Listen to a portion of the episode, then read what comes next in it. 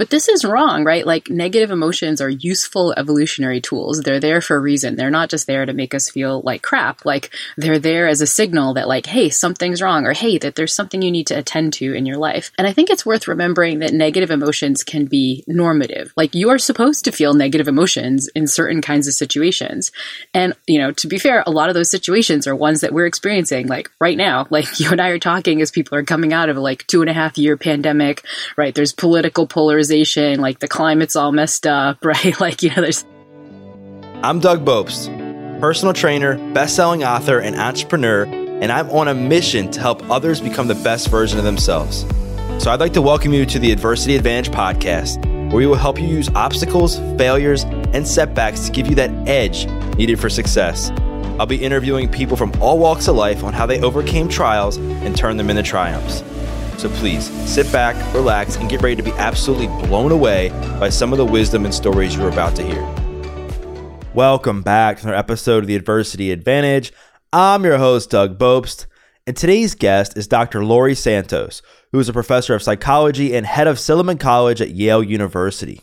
Dr. Santos is an expert on human cognition and the cognitive biases that impede better choices. Her course, The Psychology and the Good Life, teaches students what the science of psychology says about how to make wiser choices and live a life that's happier and more fulfilling. The class is Yale's most popular course in over 300 years and has been adapted into a free Coursera program that has been taken by over 3.9 million people to date. Dr. Santos has been featured in numerous news outlets, including the New York Times, NBC Nightly News, The Today Show, CBS This Morning, NPR, GQ Magazine, and much more. Dr. Santos is a winner of numerous awards, both for her science and teaching, from institutions such as Yale and the American Psychological Association. She has been featured as one of Popular Science's Brilliant 10 Young Minds and was named Time's leading campus celebrity. Her podcast, The Happiness Lab, which launched in 2019, has over 72 million downloads. So let's get this conversation going and welcome Dr. Laurie Santos to the Adversity Advantage podcast. Dr. Laurie Santos, welcome to the podcast. Thanks so much for having me on the show. Yeah, I'm so happy to have you here because there's so much to talk about with you, and you're like one of the world's leading experts on the psychology of happiness. And something that I've often always wondered is, like, do you think that based on your teachings, based on the course you teach at Yale, like, do you think that happiness is a choice, or do you think that some people are just born happier than others? I think kind of the evidence suggests both in some sense, right? So if you look at the heritability of happiness, so this is like how much of the variance in the population in terms of people's happiness is explained by people's genes, what you find is that happiness is heritable. In other words, you know, if you come from a long line of super happy people, if your mom was happy, your grandma was happy, great-grandma was happy, you're probably statistically more likely to be happy. That said, the heritability is much smaller than you'd think, right? It's less heritable, for example, than somebody's height or somebody's weight. And what that means is that there's a lot of room to, like, take your own action to improve your happiness. So it's not the case that there's nothing about your level of well-being or your level of mental health that's not built in, but much of it, if not most of it, is really built based on your own actions, based on your own behaviors and mindsets. So that's really good news, right? Like, happiness didn't have to work that way where we have a lot of control over it, but the evidence suggests that we actually can affect our happiness a lot more than we often assume. Right. Because I've often also wondered, you know, based on that, like, take like mental illness out of the equation. But, you know, we all know the people that no matter what, nothing makes them happy and they're just flat out miserable all the time. And with your research and everything that you've come across in your years of doing this, like, what are some of the things that these people might be missing in their lives that could, like, elevate their level of happiness? Yeah, well, we know there's lots of simple behaviors and mindsets that can really improve your well-being if you intentionally choose to engage with those behaviors or to take on those mindsets, right? On the mindset side, you know, one of the biggest ones is a mindset of gratitude. Right? You know, we this kind of feels like grandmotherly advice, right? Like, you know, count your blessings, you know, pay attention to the good things in life. But if you look at the people who statistically self-report the highest levels of happiness, they're experiencing gratitude a lot more. They're expressing gratitude to the other people around them, right? And that's a choice, right? We could choose to focus on all the hassles, or we could choose to focus on all the blessings in life. Happy people also tend to have really specific behaviors. They tend to be much more social. Pretty much every available study of happy people suggests that happy people are just physically actually around other people more often. And they also tend to prioritize like specific people, namely the people that they care about in life, their friends and their family members. They also tend to do more nice stuff for other people. You know, if you look at people's happiness levels controlled for income, happier people tend to donate more money to charity, and controlled for their amount of free time, happier people tend to volunteer more often than not so happy people. So just kind of engaging with other people, becoming a little bit more other-oriented, you know, is a way that you can feel happier. And then there's a host of just like really simple, straightforward things like, you know, exercise, like getting enough sleep, right? Like just like the normal stuff of life, these healthy habits, they actually matter a lot for our overall happiness and mental health. So there's lots of things that you can enter. If you're not feeling happy, or if you know someone that's not feeling happy, you're not stuck there. There's lots of things that you can change to feel better. Right. And that's really good news, because you'll hear a lot of people, like they'll say, well, I'm just in a funk right now. I just don't have the energy, or I just feel off.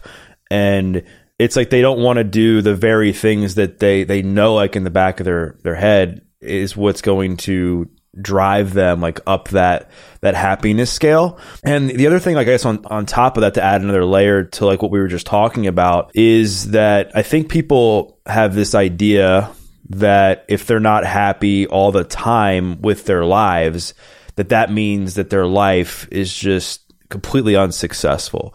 So like, what is your like opinion on that? Should people be have this constant state of happiness, and then how do they deal with the ups and downs, or maybe there's days where they aren't as happy? Yeah, I think this is a really common misconception that I think can be summed up as like toxic positivity, right? This idea that like you have to be happy all the time. Like if you have moments of sadness or anxiety, like, oh, something's terribly wrong, right? You need to completely change your life. But this is wrong, right? Like negative emotions are useful evolutionary tools. They're there for a reason. They're not just there to make us feel like crap. Like they're there as a signal that like, hey, something's wrong, or hey, that there's something you need to attend to in your life. And I think it's worth remembering that negative emotions can be normative. Like you are supposed to feel negative emotions in certain kinds of situations. And, you know, to be fair, a lot of those situations are ones that we're experiencing like right now. Like you and I are talking as people are coming out of like 2.5-year pandemic, right? There's political polarization, like the climate's all messed up, right? Like, you know, there's like structures of racism and all kinds of bad stuff happening. Like it's normative to feel pissed about all that stuff. It's normative to feel sad about all that stuff. It's normative to feel anxious and uncertain about some of the situations we face. And like, that's okay. Like you wouldn't be human if you weren't feeling that. The key though, is that we need ways and strategies to allow those emotions without them, you know, taking us over or kind of destroying our lives or getting stuck in them. And I think that's the problem. The bigger issue is that our instinct when we experience these negative emotions is like, they're bad, so squash them down. The analogy I use with my Yale students is it's like, you know, taking a beach ball and trying to like stuff it underwater. That's what you're doing when you're trying to like stuff your negative emotions down. And if you've ever seen a kid trying to do this, of course, you're like holding onto the beach ball in all these terrible ways, and eventually it's going to like fly out and like hit somebody in the face. And I think that's what happens when we try to squash down our sadness or our anger, right? It's not going away. It's going to come back and hit you or somebody else in a not so pleasant way. And so I think we do need to recognize that these emotions are normal, they're necessary, and probably really helpful in a certain sense, but we need to navigate them and deal with them effectively. Yeah, for sure. And I think it's very normal to feel sad when things aren't going well. I think it's very normal, like you said, to feel like angry or fearful based on what's transpired over the last several years. And it's interesting is that, like for me, I've been in recovery for almost 14 years, and I thought that I was always like on this pursuit of happiness, like to be happy with my life no matter what. But I did it in like the wrong way possible by using like drugs to numb that, to make me feel good about myself. And then, of course, on the back end of that led to much despair, which is the total opposite of what I wanted in the first place, right? And so with that said, like I know that in life, like we definitely should be like wanting to live a happy and meaningful life most of the time.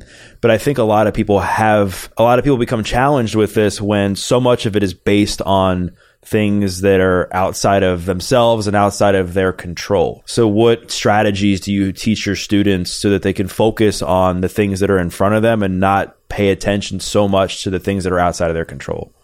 Yeah, I mean, I think one is just first the recognition that there are just things that you can't control. And in some ways, that's okay, right?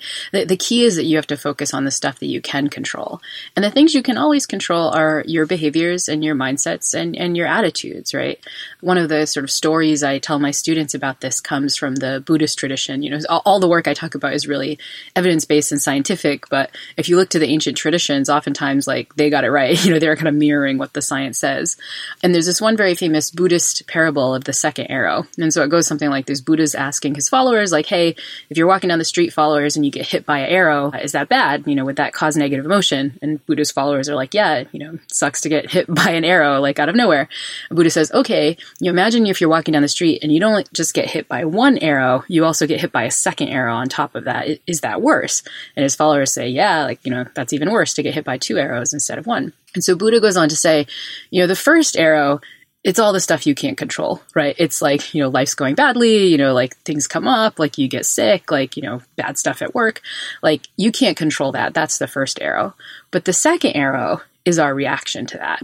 That's if we, you know, face those bad things and, you know, drink too much or yell at our spouse or, you know, take on all these bad things or just like sit in those emotions without doing anything good for ourselves for weeks and weeks at a time. And Buddha goes on to note that the second arrow is often worse and it's under our control. It's always up to us. So we can't control the first arrow. We can't control those circumstances. That's out of our control, but we always can control how we react to them. And that's really, I think, the path of a lot of this work in the science of well-being is like, what strategies can you use to control that are effective, healthy strategies, right? I mean, in some ways, you know, reaching for a glass of scotch is a way to control those emotions, but it's not ultimately a very healthy one.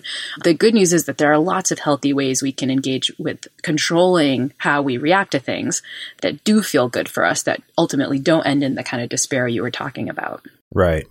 And a lot of the things that are out of our control in many cases are they're forms of external validation that we think are going to lead to happiness. I mean, how many times do you hear, I mean, I've said this to myself, like when I make this amount of money, I'll be happy. Or when I get this relationship, I'll be happy. Or I go on and on with examples. And I think there's certain people that are listening to this that are thinking that right now, like I just need to get ahead a little bit more. Or I just need to finally find that person who treats me right.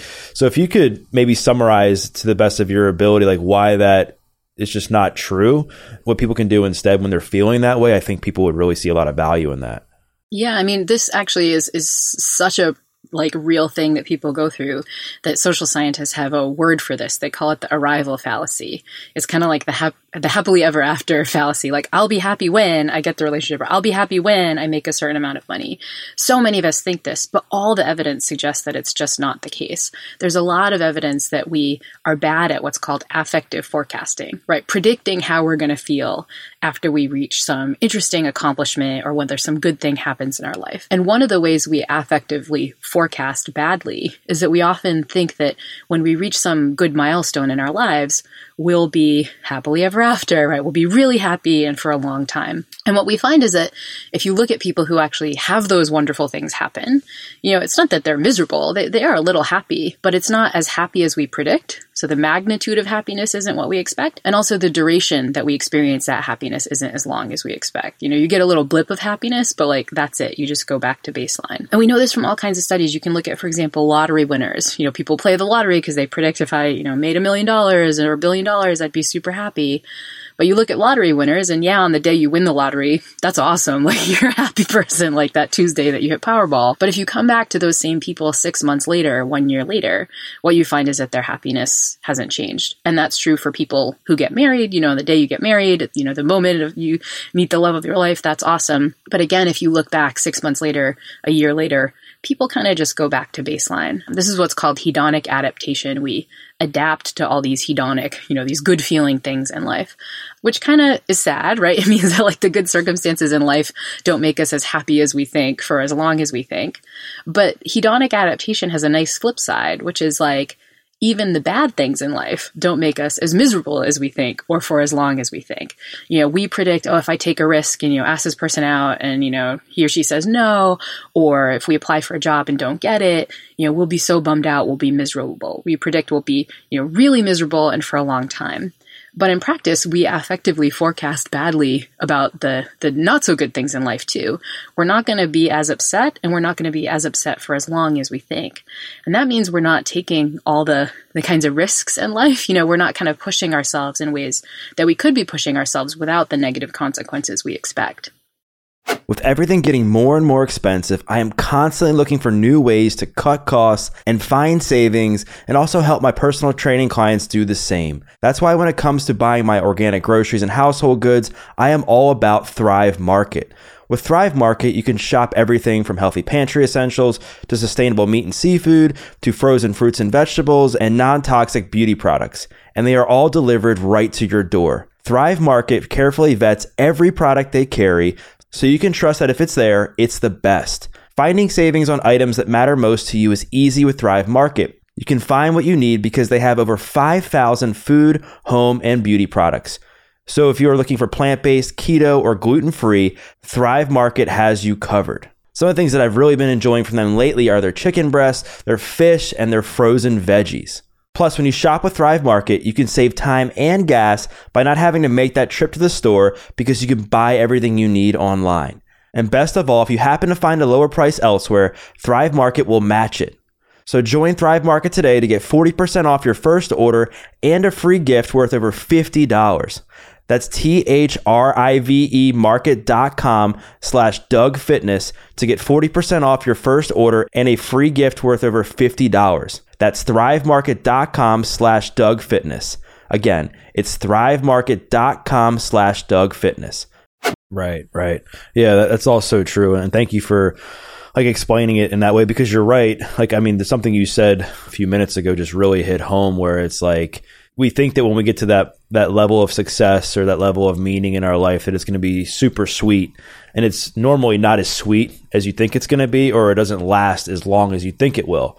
And there's been a couple of times where I've bought something new, and I'm like, yeah, I really want this. This is gonna make me happy for the next 3 years or whatever. And then I buy it, and then 3 days later I can't find it. So I think there's a lot of people that are listening to this that have probably gone through something similar. While on this on this theme of what really drives happiness, I know in your upcoming mini series you're going to talk about do we have the ability to manipulate other people's levels of happiness? Can we make people around us happier? And what I wanted to ask about this in particular is, you hear a lot that you are the five people you surround yourself with.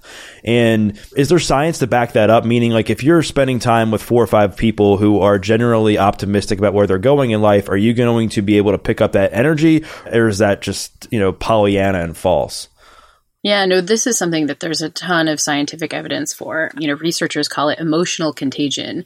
We think about contagion with, viruses and COVID and things like that, but emotions are just as contagious, if not more contagious than COVID, and we kind of get that implicitly, right? If you walk into some work team meeting and everybody's upbeat and on top of things, even if you came in kind of feeling a little down, you're going to catch that.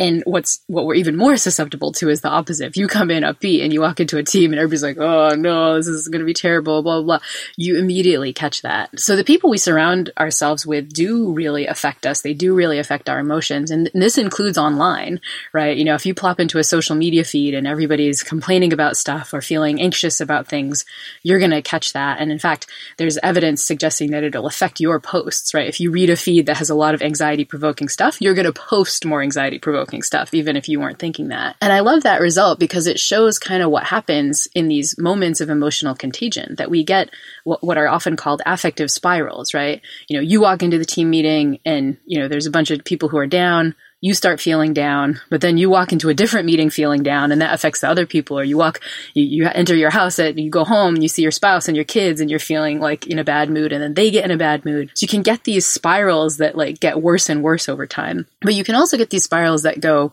better and better over time too. And I think the key to remember in emotional contagion is that we're not just the hapless victims of it, where we just everybody affects us. We can be the agent of change that we want to see, right? And that means that if you really put work into intentionally taking care of your own well-being, intentionally changing your own mindset to one of gratitude and optimism, again, which we can totally do, you don't just affect yourself, you affect other people. And that can be good because affecting other people can come back and help you, you know, when you need it, right? When you walk into that team meeting and you seed a little bit of optimism, you know, a week later, your teammates might come back and give you the optimism back because they've kind of caught it. We can turn on these sort of positive affective spirals. And that's pretty exciting because it, you know, it means that when we affect our own well-being, we don't just affect ourselves, we might be affecting the people we care about around ourselves too. I'm so glad you said that because people would have probably called me a liar if you said it wasn't true, because over the last decade or so or whatever, like, you know, since I've really gotten into the personal development stuff, like I've been saying that the people you spend time with like matters. Like you got to surround yourself with people who bring the best out on you. And if you had said, nah, it doesn't matter, then I just would have kind of looked like a little bit of a fraud, I guess. No. Well, the key there is that you matter too, right? Right. I mean, I think this is what it's funny. You know, there was, you know, these studies about how happiness transmits in social networks. And when these studies were covered in Europe, when these studies were covered in America, the headline kind of worked like you were saying, like your friends affect you, like your friends are miserable, they're making you miserable. When you look at how the same studies were covered in Europe, it was the opposite. It was like, are your friends miserable? Could be your fault. You know, like, so it's like, we have to remember that this is like a two-way street, right? And I think that can be important. Sometimes it's hard to have the permission to focus on our own well-being, right? It can feel frivolous, or it can feel really the kind of thing that feels really selfish. But when you remember that you're part of this interaction, then it can kind of give you maybe the extra oomph you need to invest in yourself and invest in your own happiness. Right. I mean, yeah, you're right. It's a two-way street, and it's hard to look at ourselves in the mirror and say, you know, sometimes we're the common denominator in all of this, and it's super easy to blame other people for your level of happiness. The last thing I want to touch on, like when it comes to this part of what you talk about, is I think a lot of people have a hard time when somebody comes to them and they're like having a bad day or they're going through something challenging, and they're trying their best to listen, but they're also trying their best, especially if it's a loved one, to help them feel better. Is it possible? Like, is it something that to do with somebody's energy? Is there something you can say to somebody to help somebody who's really feeling like sad during a time in their life to help them like feel a bit happier? Yeah. I mean, I think one thing to do is first just to remember that being there for them and listening is a lot of the work, right? Like by sitting there and listening, you might not, you know, transform someone's depression, you know, especially if they're in a really bad mental health state, right? Like you might not be able to fix that, but the fact that you're there to listen is doing the work. It is actually helping, even if you kind of can't see it.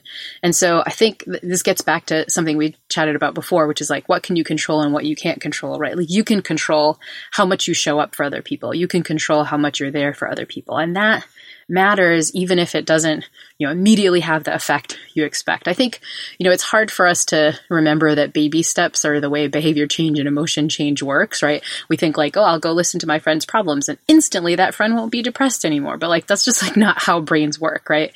But the baby step that you take of sitting there to listen, being there for your friend, you know, maybe slightly even improving their mood a little bit, like that matters. And it's going to launch a cascade that will have real effects. But I think we need to be patient with ourselves and self-compassionate with ourselves about, you know, how much we can really impact other people. And often the impact is really just the listening part, you know, that does a lot of the work. Right. A common theme of our conversation so far has been this notion of like choice and personal responsibility, and that you have the ability to control what's in front of you and you can make choices that can improve your level of happiness. And we also talked about towards the beginning that a lot of times people's levels of happiness is based on genetics.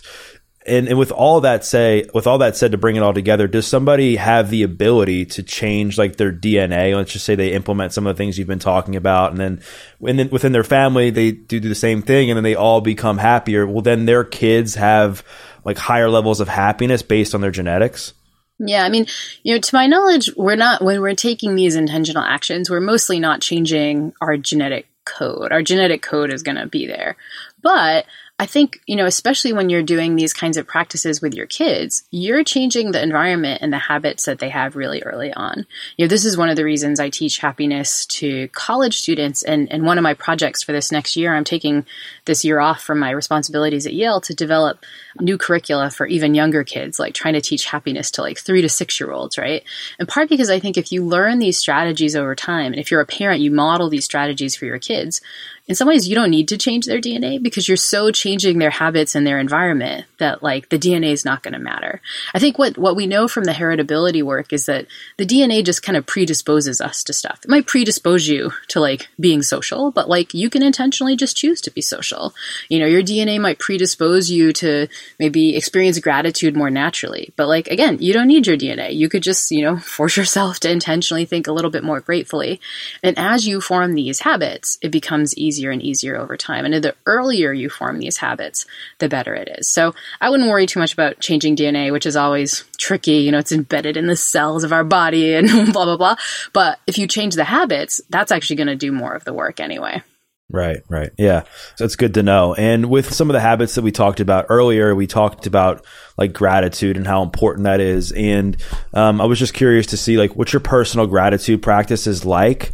And then on the second half of that question is there science to back up like specific like modalities of a gratitude practice? Meaning like, can it be as simple as just writing something down on a piece of paper, or do you actually have to go out and do that action? Yeah, I mean, on the modality side, you know, the evidence is like, as long as you feel the gratitude, it's going to work.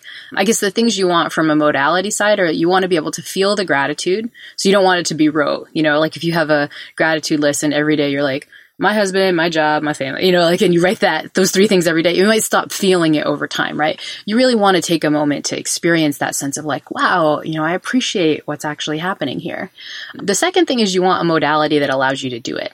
I think sometimes when we get into these personal change moments, we set up these modalities that are like infinitely complicated and we're like never going to do it. Like, so you want something that's like really easy, like no barrier to entry, like, you know, super simple though, so that it makes it very easy for you to do every day.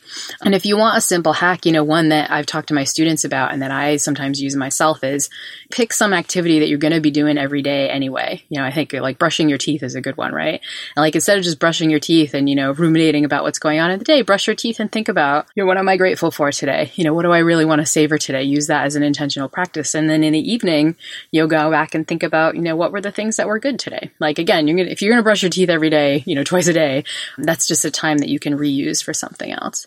A final thing I'll say about gratitude is that another thing the research suggests is that experiencing it privately is great, right? It can kind of change your mindset to one of appreciation. But there's also lots of evidence that expressing gratitude is a good thing to do to improve your happiness, expressing it to the people you're really grateful for. Because often, you know, if I think of my own, you know, moments of teeth brushing gratitude, it's not like the stuff in my life, it's like the people that I'm most grateful for. But we don't often say it. And that's bad because it means that people don't get to hear it. It's nice for the people to hear it. But also it means we're missing out on like a way to kind of do like double time on our gratitude happiness hack, which is that you're also engaging in social connection when you do the gratitude, right? If you express thanks to other people, you have to make a social connection. It's also doing something nice for somebody else because people like it when you express gratitude. And you're liable to feel it more when you're, you know, one-on-one, like thanking somebody and expressing it, right? Like really genuinely. And so, you know, another really great gratitude hack is really, you know, thank people, whether that's sending a thank you letter or a quick text to just be like, hey, you know, I appreciate you. Like those are powerful and simple, you know, take like 5-minute type hacks that can lead to long-term boosts in happiness. In fact, one study by the positive psychologist Marty Seligman at Penn suggests that expressing gratitude to other people can actually lead to a small but significant boost in well-being that lasts for over a month, which is like a long time, right? And so, you know, we forget the power of these simple mindset changes and expressions of gratitude, but they can really hack our happiness for long periods of time. Man, that's fascinating. And I'm glad for people to hear this because sometimes people can think that the gratitude like falls in the Pollyanna category. Mm-hmm, totally. And they think that people are just saying that and it's, you know, not going to work. But I think when you hear it explained, like you just said, like, I think there's obviously science to back it up. And I think it can work. Like if, again, you put your mind to it. In all your years of studying happiness and even like learning from your students along the way and with your podcast, like what's been the most like surprising thing that you've learned about this complicated emotion, like throughout your research and work? Yeah, I feel like there's so many surprises. I mean, I think the thing that continues to surprise me as I try to practice this stuff myself is just how bad our intuitions are. right? You know, our intuition that like, oh my gosh, I'm not happy. I'm not perfectly happy. I'm doing something wrong. Like, no, that's just wrong. Or that arrival fallacy we mentioned, this idea of like, oh, I'll just be happily ever after if, right? I mean, I know this work. I can like quote the dates of these empirical studies, but I still fall prey to these intuitions, right? You know, I'm like thinking about buying a new phone and I'm like, oh, if I had a new phone, I'd have a good camera and blah, blah, blah. And like, I'm effectively forecasting in ways that I know are incorrect. Like I'm going to get this phone and a week later, it's like, it's just my phone. It's not going to have any of this good stuff. But like I fall prey to this stuff too. And so I think that's the part that fascinates me the most. It's like, you know, our minds just kind of suck when it comes to predicting the sorts of things that'll make us happy.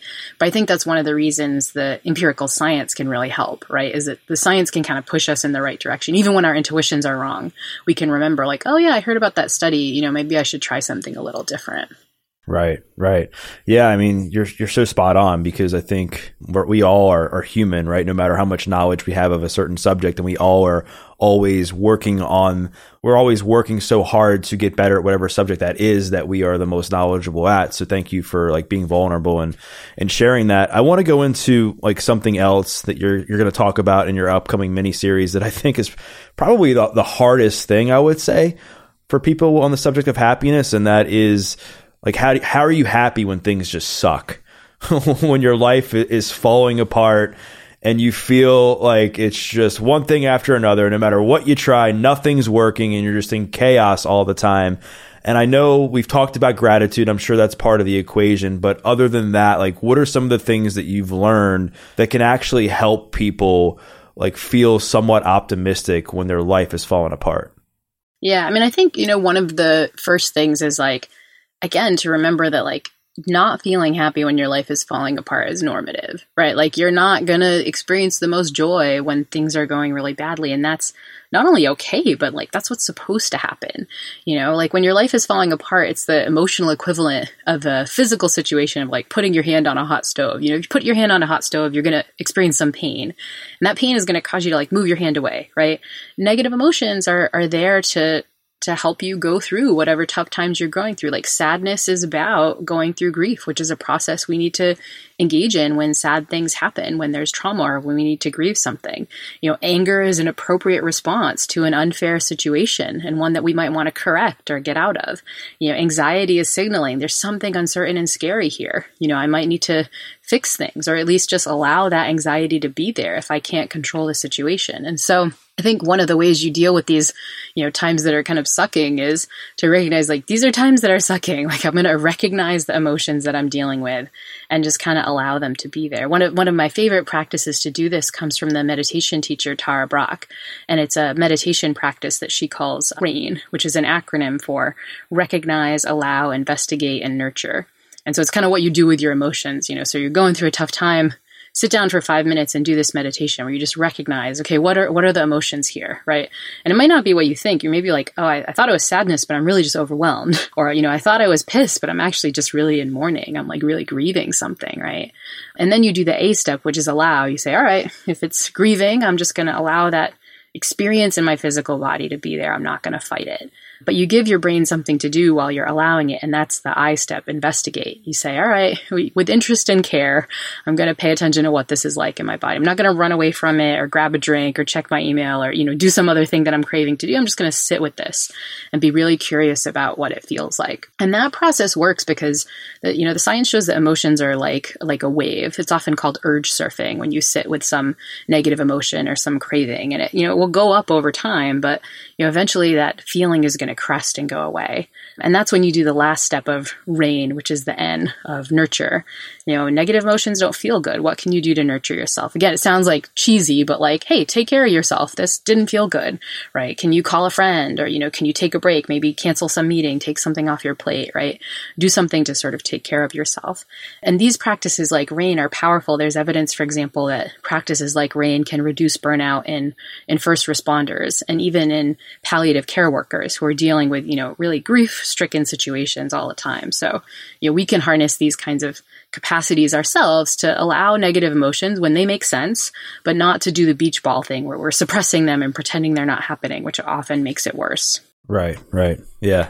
That all makes sense. And I think that process, is going to help a lot of people, because I think so many people get tripped up in the shame around feeling these emotions, specifically people who are listening to podcasts like mine and podcasts like yours that are looking to better themselves and learn how to deal with life a little bit better and improve like the way they function, where they are improving it in some way, and then they hit a roadblock, and all of a sudden they feel like anxious, they feel stressed, they feel off. And they're like, why am I feeling this way? Like, I thought I was working on myself to not feel like this all the time.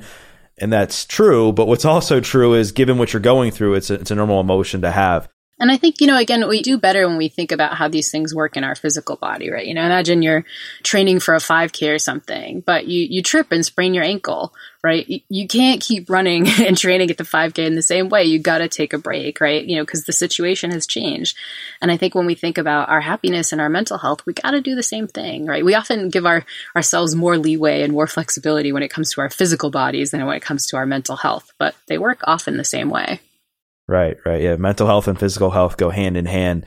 I want to talk about money. And I guess it's pretty obvious that money doesn't buy you happiness, right? No amount of money is just going to make you happy all the time. But I'm sure it can help in certain ways. If you don't have money and you can't put gas in your car, then you can't go out and socialize with your friends. If you have more money, you can pay for and have experiences with your kids and your families that they might remember for a lifetime. So what's your opinion on money as it relates to happiness? Does it play any role of importance or not? Yeah, it kind of depends on how much money you have. If you can't put food on your table, if you can't put gas in your car, if you're constantly worried about the basics in life, and the basics really are food, roof over your head. It's not like, oh, I can't get a new PlayStation. It's really the basics. The evidence suggests that, yes, obviously, if you get more money, you will feel happier. Once you need to have a living wage to be able to function in society, right? But once you get there, once you're making a reasonable middle-class income, and reasonable middle-class income, at least in some studies, one study by the Nobel Prize-winning economist Danny Kahneman back in 2009 suggested that was around $75,000. Once you hit that, getting any more money won't help you. And in his data set, what he finds is even if you, from $75,000, double or quintuple your income, you're not going to get any corresponding benefit in terms of more positive mood, less negative emotions, or less stress. Now, that is absolutely not what we think. I think maybe if you had $1 billion, if you had Elon Musk, doubling your income is not going to make you happier. But going from $75,000 to $150,000, that would definitely help. But the evidence suggests it just really doesn't. And so I think we need to, take this into account in important ways, right? It's not that money doesn't buy happiness. If you are truly poor, then yes, getting more money is really going to help you, right? And I think that means structurally we should be thinking about things like living wages in terms of people's well-being. That matters a lot. But for, at least some of the people listening to this podcast right now, it means that, working more hours, doubling your income, worrying about money, it's just not going to work. It's not going to work in the way we think. And again, I know that feels really foreign. When I present this stuff to my students, this is the one lecture where I get this long line of students fighting with me, but if, I go from $100,000 to $200,000, I could take more vacations and hang out with my family. What about that? And it's the evidence just suggests it doesn't work like that. Bad 90s music was right with more money, more problems. You know what I mean? One of my favorite podcast episodes I did was with this guy by the name of Clay Cockrell, who's a wealth psychologist. So he's a mental health professional that works with the 0.0001%. And already that he has a job should tell us that money isn't making us happy. But the struggles he describes are people who have $500 million and they feel the arrival fallacy of oh, if only I could make $1 billion, if only I could hit that, if only I could buy a second yacht or a third home, right? All the things that we think with our income level, they just do the same thing, but with more stuff. And they truly believe this stuff's going to make them happy. And then they get it and it doesn't make them as happy as they think. And one of the things that I think can help, that helps drive down the level of happiness amongst people who are wealthy and they retire, they work their whole lives to save so much money and be able to retire with this nest egg, is their physical health. I've just seen people time and time again where they have all this money and their physical health has just gone to hell, and they're not able to enjoy what they've worked so hard to achieve. And so what does the data suggest as far as the correlation between how healthy you are physically and your level of happiness? Yeah, I mean, I think it matters a lot. Again, things like exercise and sleep are so critical for mental health. But I think another thing that happens isn't just that, you know, people who are super wealthy destroy their physical health. They also have way less time. You know, oftentimes we're trading money for time. You know, we can work more hours at work, or we can like take some vacation. And the data suggests that you want to be wealthy, but not wealthy in terms of money. You want to be wealthy in terms of time. This is what researchers are talking about in terms of this phenomenon of time affluence, like the subjective sense that you have a lot of free time. And the evidence suggests that people who are more time affluent are happier. And in fact, the opposite, like people who are time famished, where you're like starving for time, this is most of us these days, that can have a huge hit on our happiness. In fact, research by Ashley Whillans, who's a professor at Harvard Business School, shows that if you self-report being time famished, that's as bad a hit on your well-being as if you self-report being unemployed. Right? We know unemployment is like, you know, you're not getting the money, that's going to affect your happiness. Actually, just being time poor, it can have the same hit on your happiness. So I think one of the things that we forego when we're going for more money is we lose time. But that time might be a key to happiness in a way we don't expect. Right. Yeah. I mean, that's one of the things that people regret, I guess, right? As they get older, is they wish they had like spent their time more effectively and they didn't work so hard and they were able to spend like longer periods of time with people they cared about and that sort of thing. And kind of along the same lines as the subject of money as it relates to happiness, like are these tools that you talk about, are they somewhat universal? Like meaning like, could you take somebody who is living in a lower income house with maybe like a divorced family, give them the happiness tools we've been talking about, and then give the same tools to somebody who like lives in like an upper middle class family, the family's all together, and then would they have the same results as far as their levels of happiness if they did the exact same thing? Yeah, I mean, for the types of tips we're talking about, yes. I mean, there's obviously some cultural nuance when it comes to specific things that make you happy. But the stuff we've been listing, you know, taking time for gratitude, engaging in social connection, having some time affluence, all these things, as far as we can tell, are universal. I mean, the one caveat is like, you know, social science isn't awesome, right? Like it'd be great if we tested every single culture and every single population, every single income level. You know, often these studies are skewed towards the populations you might expect, which are like the people who hang out near universities and, you know, are Western educated and, you know, rich, at least relative to the rest of the people in the world. But in cases where these things have been studied in like really broad populations, often what you find is they work kind of universally. So this is one of the reasons I focus on these tips in particular is like, no matter who's listening to this podcast right now, all those things that I just listed will probably help and improve your happiness if you engage with them, especially if they're the kind of thing that you're not regularly and intentionally prioritizing in your life normally right now. Got it. Well, yeah, I think so. I think if somebody's listening to this and they're saying like, well, it's easy to do if you live in an environment where people are making more money or the family's together, like this is hopefully like a little bit of a wake up call saying, yeah, I mean, they might be different, but there's still some things you can do to improve your own level of happiness. And this has been awesome. Like I could talk to you for days and days about this because I think it's something that is often misunderstood. And it's also something that's incredibly important for people is this complex emotion of happiness. And so with that said, I really wanted to thank you for your time. But before I let you go, I want you to let the audience know, like if they want to check out your upcoming mini series, if they want to listen to your podcast, if they want to find out more about you, like where is the best place to do all that? Yeah, well, we really encourage folks to check out my podcast, The Happiness Lab, which you can download wherever you get your podcasts. We'll be doing this cool new season on our listener question. So it's like probably exactly the happiness questions that you have on your mind as a listener to this podcast. That's what we're going to be covering.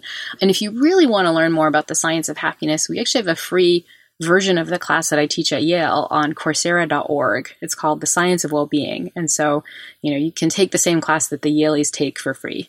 So I encourage you to check out both of those things if you want to learn more. Amazing. Well, Laurie, this has been awesome. I will make sure to plug all that stuff in the show notes. And for those listening, what I invite you to do is to share a takeaway. Maybe it was something that she said at the beginning of our conversation when it comes to like what the keys to happiness are, like what is missing from people's lives when they're miserable. Maybe it was something that she just said about how a lot of the stuff we've talked about is universal. Maybe it was something that she said about money, which we all know that money can't buy happiness and that, but we do have to have a certain level of money to be able to provide like food and shelter and the basic needs of our own life to have like a baseline level of happiness, whatever it was. Tag Laurie, tag myself, and because we'd love to hear your feedback. And we once again thank you for listening to this episode of The Adversity Advantage. I'm your host, Doug Bobst, and we'll see you next time.